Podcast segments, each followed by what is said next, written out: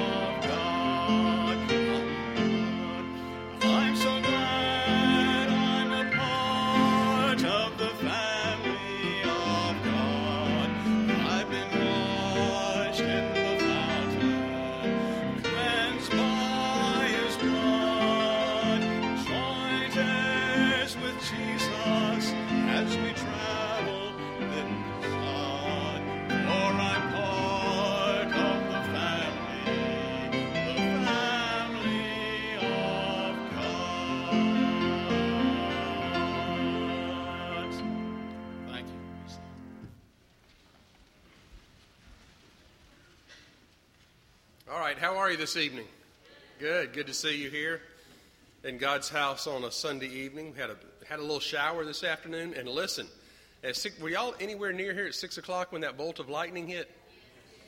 I was coming in from my car in the parking lot, and I was sure it hit me. I'm glad nobody was watching or listening. You are. I thought I was gone. I, I done. Woo. Uh, was that you laughing, Bill?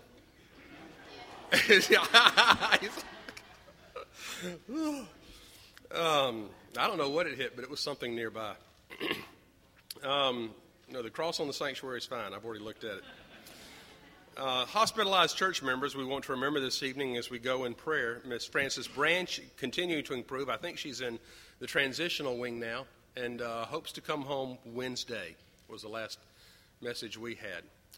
Um, Ilone Johnson is still up there in uh, the step down unit and uh, having test run and, and diagnosis and uh, is a little improved, but we want to continue remembering her too. Sue Perry got home Friday, recovering from her knee replacement surgery. Let's remember uh, Gina Sumner, who will be having surgery Tuesday at Mayo in Jacksonville, and Rayburn Martin will be having surgery Wednesday here at Tift Regional. So let's remember these as we pray. Father, we thank you for the showers that we enjoyed this afternoon, and, and our earth continues to need that, that replenishing um, flow that, that renews and nourishes it, and our souls need that replenishment as well. So just pour your Spirit upon us and strengthen us and guide us um, to serve you and love you and be your people in these days. We lift up to you especially tonight Miss Ilone Johnson as they diagnose and treat her. We pray for uh, Miss Frances Branch as, as she continues to heal from a fall and a broken bone and just strengthen her enough to be home soon where those nearby can care for her. We lift up Sue Perry as she continues to recover from surgery, and then Gina Sumner and Rayburn Martin as they prepare for surgery this week. We just pray for their uh, the success of both procedures and their healing and recovery as a result. God, you are so good, and you love us, and you provide for us, and you have so much to offer us if we'll just ask. So help us learn to be more dependent children upon a heavenly Father who has good things to give to those whom he loves and those who come asking. So help us to, to realize the resources that are at your disposal. Pour, pour those resources out upon these whom we've prayed for, upon this service, and upon all we say and do in the coming days. For we ask it in Jesus' name. Amen. Brother Bill, come and introduce us mission testimonies.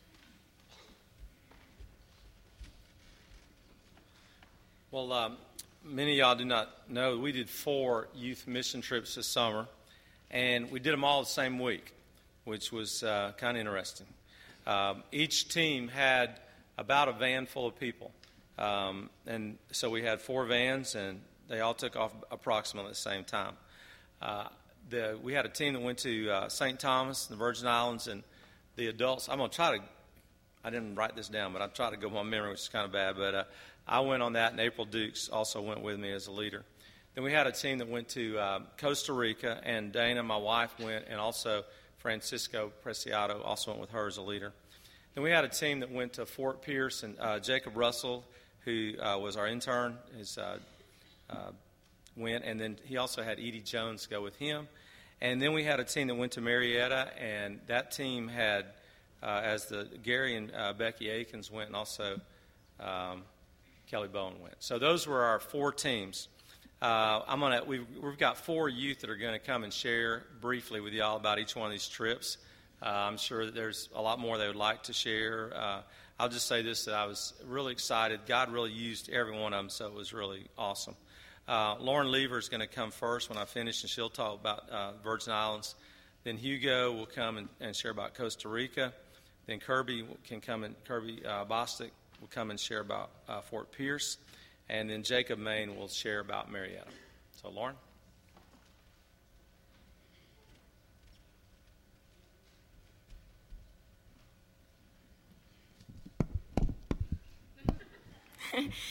hey everybody, I'm Lauren, and I got the privilege to go on the mystery mission trip. Um, well, when I first signed up for the U.S. Virgin Islands trip, I didn't know about it. Um, well, I signed up, and I felt God really wanted me to go there because we all know we, there's Florida teams and all that. And I figured that the mystery trip would be something really nice and fun to go to. And God, and God really called me to go. And everyone was so scared. Like to be, I was terrified. I was every meeting we went to, I was always asking, Bill, where are we going? Where are we going? And actually, me and Nick tried to figure out where we were going, but it didn't work. And so all of us are on this bus at like 12:30 in the morning, leaving here headed to somewhere we don't know where we're going to. And we were all, the nerves were high. And when we got to the airport, I was extremely nervous because we didn't know where we were going. So once we got our tickets, it said St. Thomas, and I'd never heard of the place. And um, I didn't. I didn't know. I didn't know where it was or anything. And when he said the U.S. Virgin Islands, I'm pretty sure most of you think, "Oh, paradise." Well, when we got there, we completely forgot about the paradisey place. We went to the place where it needed the most mission work, and it just really touched me because every time we went to we went to a nursing home, and we would sing songs and worship God. And there's this one lady who was she couldn't hear she couldn't talk. And like she's just really getting into it. And you could tell that she was all fired up for the lord but she couldn't express it. And that really touched me. And after that, we went to other people's houses and things like that. And then we had this Bible club with this church, Pastor Lennox, we worked with, Ebenezer. And um, we got to work with all these amazing kids. We did backyard Bible clubs. And it just really touched me because they have nothing, and they know they didn't know anything we were talking to them about, which was great. So we could elaborate on Jesus Christ, and through that, he showed me that what I have here, I take for granted a lot because people there had nothing, and I just really appreciate being given this opportunity to go to a place where, yes, it might be pretty, but there's another side to it that we don't see. And I was just blessed to be able to share with all these little kids about God, and it was just an overall great experience.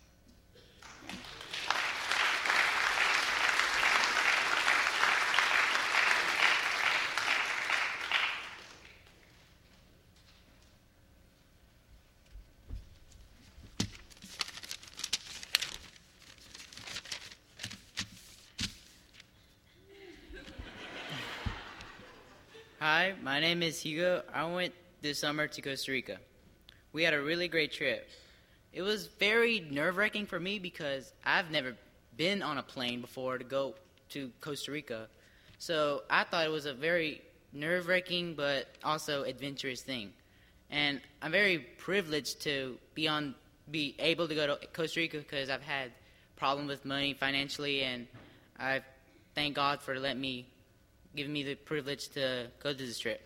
While we were there, we actually evangelized each door to door every day in the afternoon, and in the mo- af- night we would go to a church, a different church every day.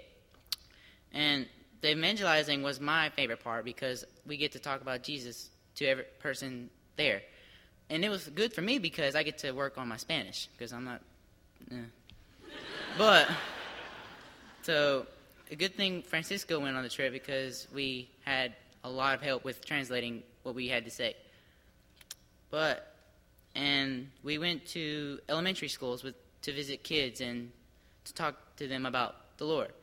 I actually like that one too because I'm very I'm like I love to play with kids and to tell them about the Lord.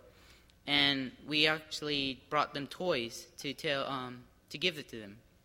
We had 150 bags made. Was that right? And we gave a uh, child a bag for them to keep. And we visited churches, as I just said, but every day, and I felt like they were like fired up for the cry for the Lord, and I actually, I actually love that because no matter what they did, they were they didn't care. They loved to talk and worship the Lord.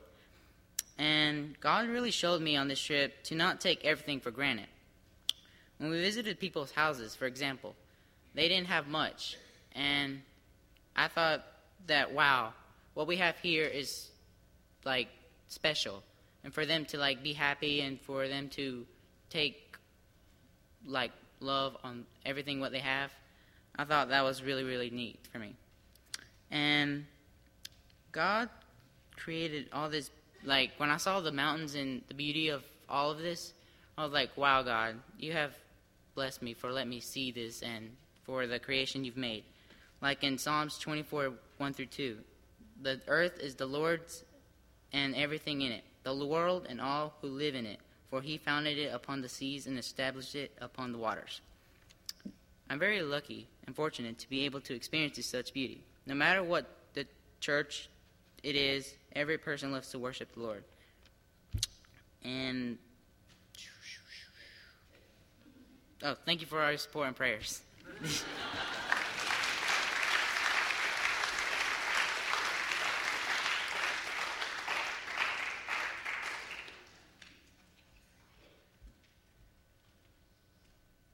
Okay, um, I went to Fort Pierce, and then in the mornings we do backyard Bible club, and then uh, a little basketball camp. Which we didn't really know as much about basketball as the kids there, but we tried to help them and everything. And then there we had uh, they had like a snack, a Bible story, and then at the Bible story.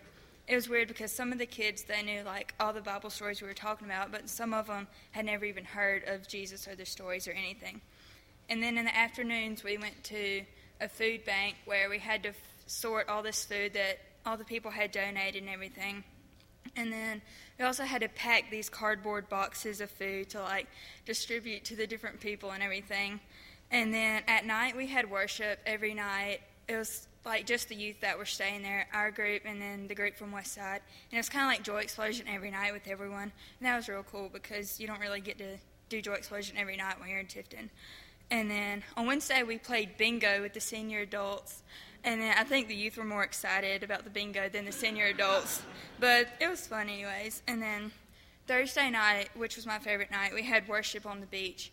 And then we all just sang like tons of songs. And that was really cool to be able to be out on the beach, God's creation, see the sunset, and just worshiping God. And then the main thing I learned at Fort Pierce was that it's not about us, but it's about what we're doing. Like while we were packing the boxes and everything, people were getting frustrated and we were hot and we were tired. But then, as soon as we stopped thinking about us and started thinking about the ministry and how it glorified God, it made it just so much easier. And that's it.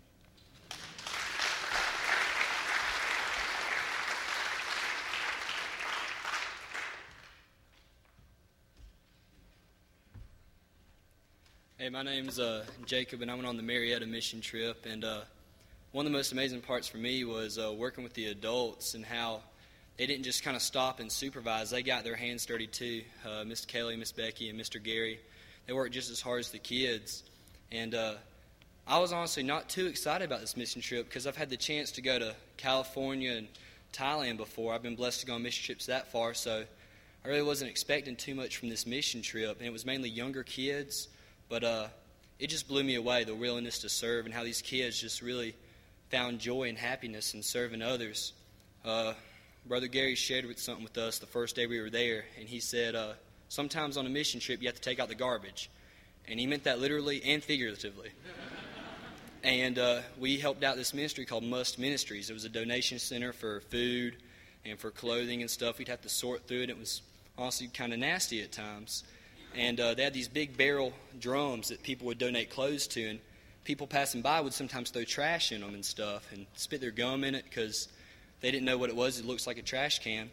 But uh, some of the little kids that were upcoming boys, upcoming eighth grade and ninth grade boys, they were in charge of jumping in these barrels and scrubbing the insides of them. And uh, me and Brother Gary were uh, cleaning the outside of one of them, and we heard this kid scream, "Oh no, there's gum inside of this one!" And so we helped pull the kid out, and uh, the first thing he said was, "Can y'all get me a scraper and some Goo Gone so I can get this gum out?" He didn't say, "This is nasty. Can I do something else? Can I take a break?" He wanted to tackle it, and that willingness to serve was what I saw from everybody. Uh, the college kids, the older youth, the younger youth, the adults, everybody throughout this whole week. And something that really touched me was there was this lady in her 90s that was at the church that we were staying at, and uh, one day she said she was going to cook lunch for us uh, when we got back from serving at Must Ministries, and we were looking forward to it. And uh, her best friend had died, and the funeral was going to be on the day that she was supposed to cook for us. And her best friend had been best friends with this lady for like 50 years and she missed her best friend's funeral to come and cook food for us. And that really touched me because I was thinking, man, that willingness to serve, they were so happy to have this youth group come and serve and help out with their vacation Bible school and help out with the ministries in their town. It was just real encouraging to me because I wasn't too excited about this mission trip. I didn't think we'd have that big of an impact, but it reminded me this was a smaller church, a smaller youth group, and they were really fired up about having us come. Like we literally doubled the youth group attendance by just coming and showing up and they were so fired up and they just wanted to please us and they wanted they were excited about having some people to come and serve and it was such a reminder you don't have to go out of country or even out of state to serve the lord you can do it right there in your own backyard and sometimes the best thing to do is not even to think about yourself about how hot it is or how nasty the conditions you're working in what's important is you're doing what the lord wants you to do and if you have the chance to go on a mission trip or if you have a chance to talk to someone at your work or school whatever god's put you in that situation for a reason and you don't have to travel far. There's everyday opportunities you can find to serve the Lord. I'm just really grateful that I got to go on this mission trip, and uh, we had a blast. So thank you.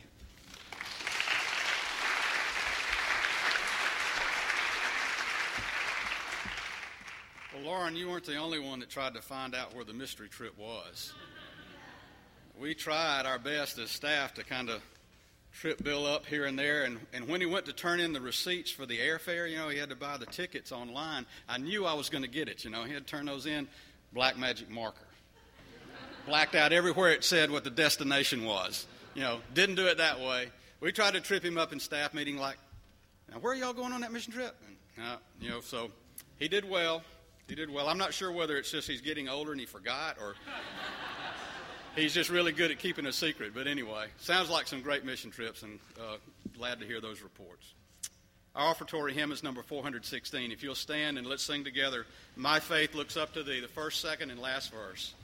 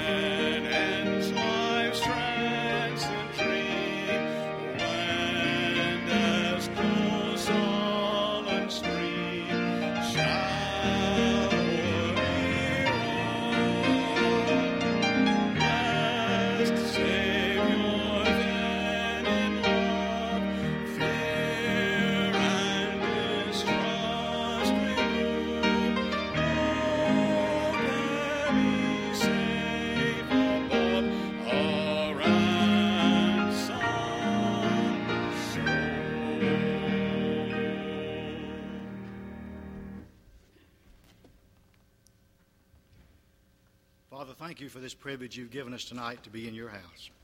Lord, we thank you for the gift of giving and the fact that you allow us to give to you. And Lord, through doing so, we're blessed even more.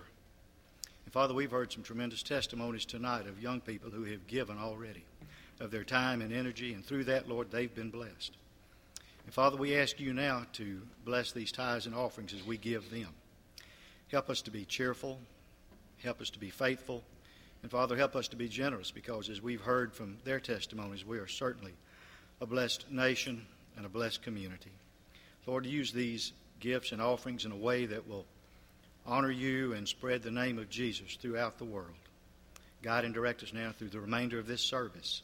May your spirit be among us. May we look to uh, Brother Wayne now with excitement to hear the words that he'll bring to us. All these things we ask in your name. Amen.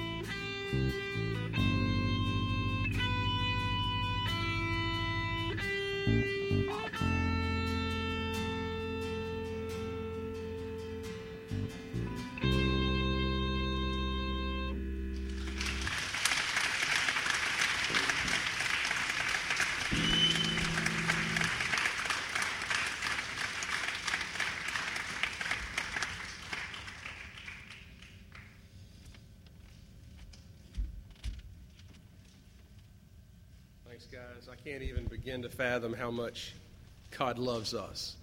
And every analogy we can come up with to try to compare his love or uh, measure it falls so far short.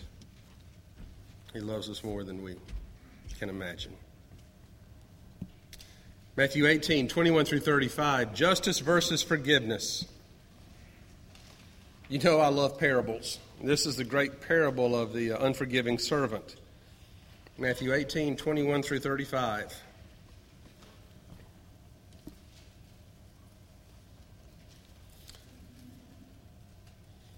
Peter came up and said to him, Lord, how often shall my brother sin against me and I forgive him? As many as seven times. Peter wants to know, give me a measuring stick. And uh, when, I, when I forgive my brother that many times, then I know I will have fulfilled my obligations. Jesus said to him, I do not say to you seven times, but seventy times seven. Therefore, the kingdom of heaven may be compared to a king who wished to settle accounts with his servants. And when he began the reckoning, one was brought to him who owed him 10,000 talents. As he could not pay, his Lord ordered him to be sold with his wife and children and all that he had, and payment be made. So the servant fell on his knees, imploring him, Lord, have patience with me, and I will repay you everything. And out of pity for him, the Lord of that servant released him and forgave him the debt. But then that same servant, as he went out, came upon one of his fellow servants who owed him a hundred denarii. And seizing him by the throat, he said, Pay me what you owe. His fellow servant fell down and besought him and said the exact same words that the first servant had said to the king Have patience with me, and I will pay you. He refused and went and put him in prison till he should pay the debt.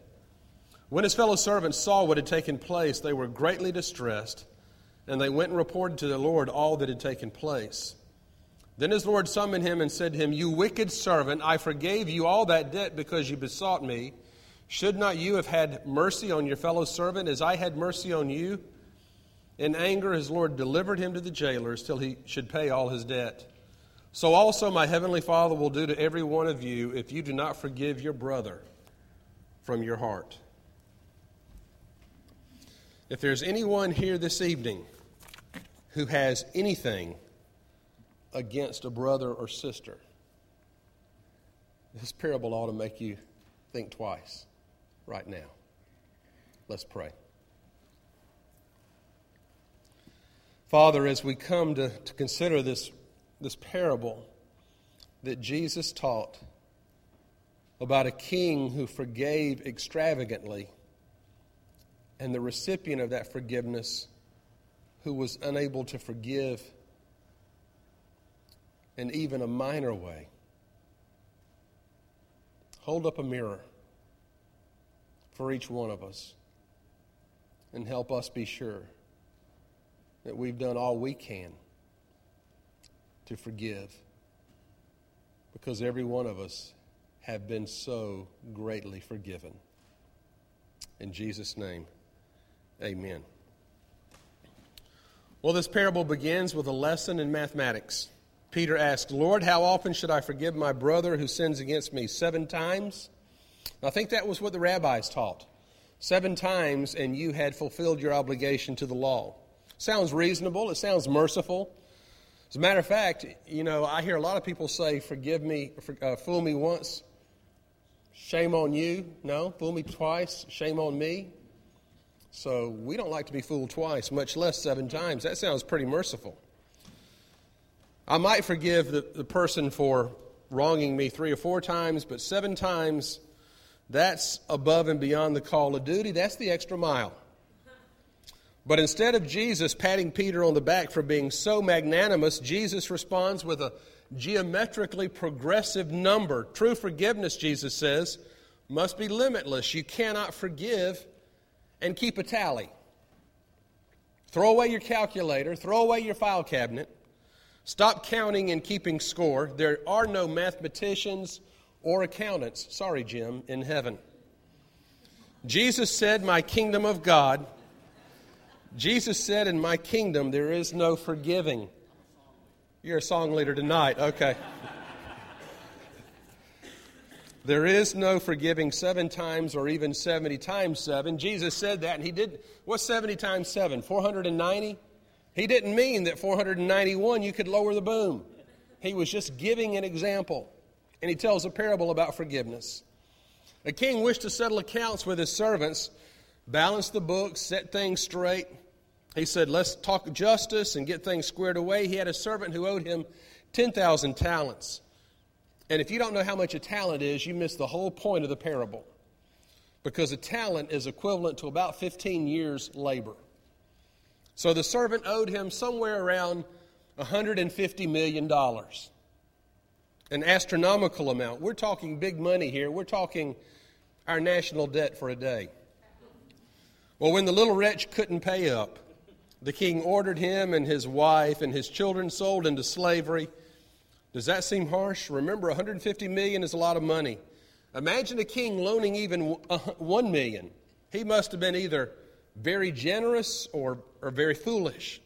What happened to all that money that servant had? What kind of lifestyle must he have lived in order to blow $150 million? Don't feel sorry for him. Like the prodigal son, he went through a lot of money. And when the king requests payment, how much does he have left? Nothing. A wife, couple of kids, a stint in jail, that's really not so harsh when you've managed to waste 150 million. I mean, a lot of folks think Bernie Madoff got off easy, right? So you can't blame the king for being angry. If we're talking only, say, a couple of million, maybe the king could write it off. 150 million, it's time to do something. This miserable servant has gone through his king's wealth, put him and his family in the slammer, and let him think about it for a while, living extravagantly on someone else's income. Then there follows a scene that's not real surprising. What would you do if you were the servant and you're about to be hauled away to jail? That's right, you'd grovel. And that's what the servant did. Literally, he falls down, and the Greek word says he worships the king. Have patience with me, and I will repay you everything. Who's he kidding? Where's he going to come up with that kind of money when he's already wasted 150 million? Who's going to loan him another 150 million? That's funny. Who the Chinese? we got to keep getting. We got to get away from our, our federal government in this parable. Well, the servant here is on his knees before the king, and the king has an outburst of pity and he sets his servant free and he cancels the entire debt 150 million. And here the story begins to sound really improbable. What kind of king is this? First he was a strange one to have loaned a servant 150 million. But maybe he's a little soft-headed too as well as soft-hearted. How can he write off such a financial inequity? 150 million. Well it's only money the king must have thought. This poor little servant didn't have all the advantages in life that I had. No one ever taught him how to manage a portfolio. I'll just write the whole thing off and deduct it on my taxes. Don't get too excited, though, because the king's generosity is short lived. On his way out of jail, the servant who has just been given the break of his life, he's just won the mega millions lotto, runs into a fellow servant who owes him a hundred bucks. He grabs him by the nape of his neck and he nearly chokes him and he says, Pay me back everything you owe me. Now, if he, if he had to come up with 150 million to pay the king back, I could understand his insistence on wanting everybody who owed him anything to pay him back something. But remember, his debt's already been forgiven. He doesn't owe anybody anything. He's just being greedy. Have patience with me, and I will repay you everything, this other servant pleads. Heard something like this before? It worked for 150 million, but not this time for $100. This servant who's only in debt $100, but he borrowed from a fellow servant instead of a king. Put him in the slammer, let him think it over. Well, these fellow servants are bystanders and they see everything that's happening and they go back and report it to the king. And, and the king, unbelievably generous king, finally comes back down to earth. You evil servant, I forgave you this gigantic debt, and now you can't find it in your heart to write off a mere hundred bucks? It makes me sick that I was ever so merciful to you when I see how little mercy you have managed to show someone else. And now an angry king hands the servant back over to the jailers until he should pay back every last cent of the 150 million he owes. This is where the story begins to hit home. We find it difficult to understand someone who writes off a $150 million debt just because a few tears are shed. But we understand someone who really gives it to an ungrateful little wretch. At the beginning of the story, we didn't want to see the servant go to jail, even if he did owe 150 million. But by the end of the story, when this forgiven servant is so unforgiving of his fellow servant, we're delighted to see him led off to the jailers. Great, he's getting what he deserves. Look how unforgiving he was to his fellow servant when he had been forgiven so much himself. We aren't particularly into vengeance at the beginning of the story, but by the end of the story, we are applauding as this ungrateful little wretch is led away. He's getting what he deserves. He ought to hang for being so ungrateful. But by the end of the story, there's a little difference between the vengeful servant and the vengeful king. Perhaps we thought the king was some kind of nice guy, an unbelievably generous guy who goes around writing off massive debts to everyone. But by the end of the story, he's the kind of person who repays injustice with punishment. The servant he wanted to put into jail at the beginning of the story ultimately does end up in jail. So the king does to the unforgiving servant what the unforgiving servant tried to do to his fellow servant, only worse. And this is the way the world goes round. Whether people are in palaces with a king or out in the alleyways with the little people, we love the story what goes around, what? Comes around. You reap what you sow, you get what you deserve, even punishment. There is a kind of balancing of scales and a justice of life. Though it sometimes seems tough and, and sometimes takes a long time in coming, at least somewhere, sometime, people get what they deserve. The servant's punishment seems a little excessive, but is indicated by his treatment of his fellow servant, justice is ultimately done. And so there really isn't a big difference between an angry king who punishes and the angry servant who cannot forgive and us. After our brief outburst of generosity toward the servant at the beginning of the story, aren't we all delighted to see him get what's coming to him in the end? The king and the servant, by their lack of forgiveness and their fundamental desire to see justice get done, are a whole lot like us.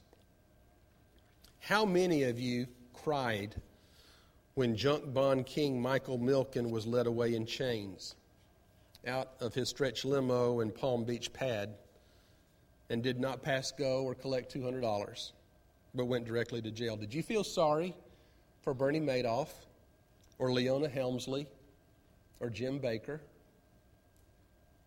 How often should I forgive? Peter asked Jesus.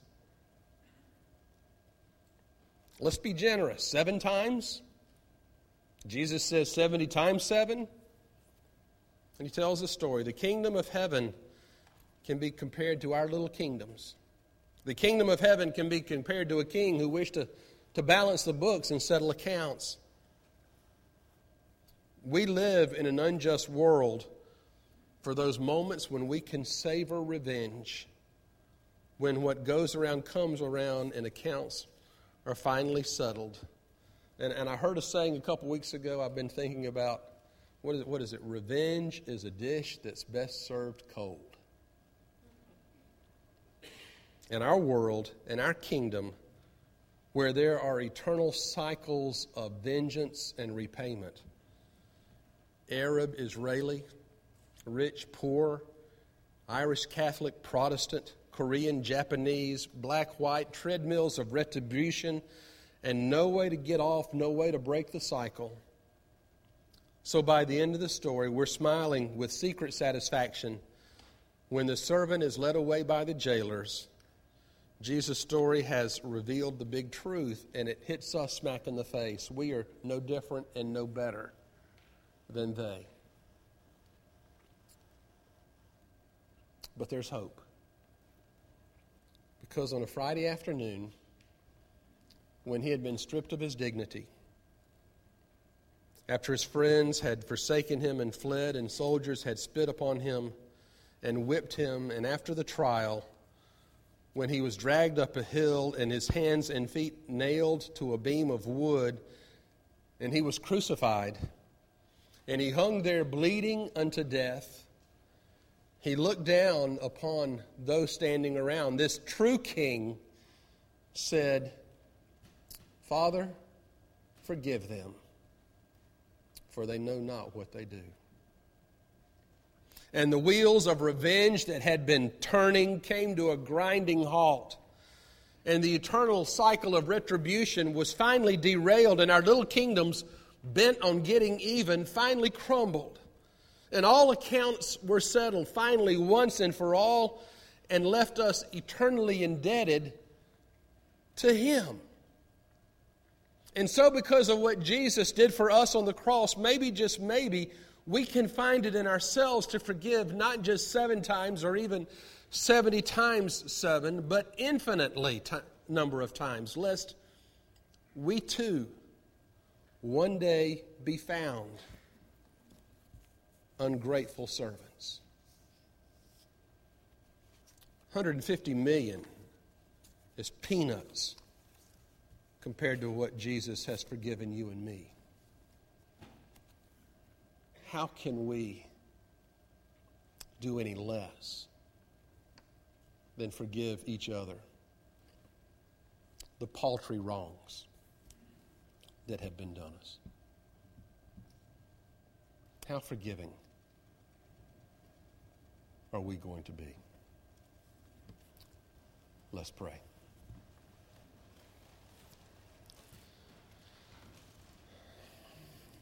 Father, we read this parable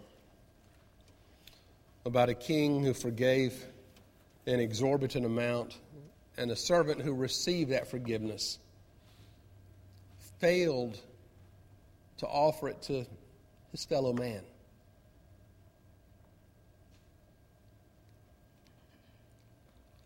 I guess we are adept at rationalizing exactly how much you have forgiven us as if we deserved it or had it coming or were inherently better than someone else who, whom you have not forgiven. But the truth is, we don't deserve it. And when Jesus died on the cross and offered forgiveness for sins, every right we ever had to demand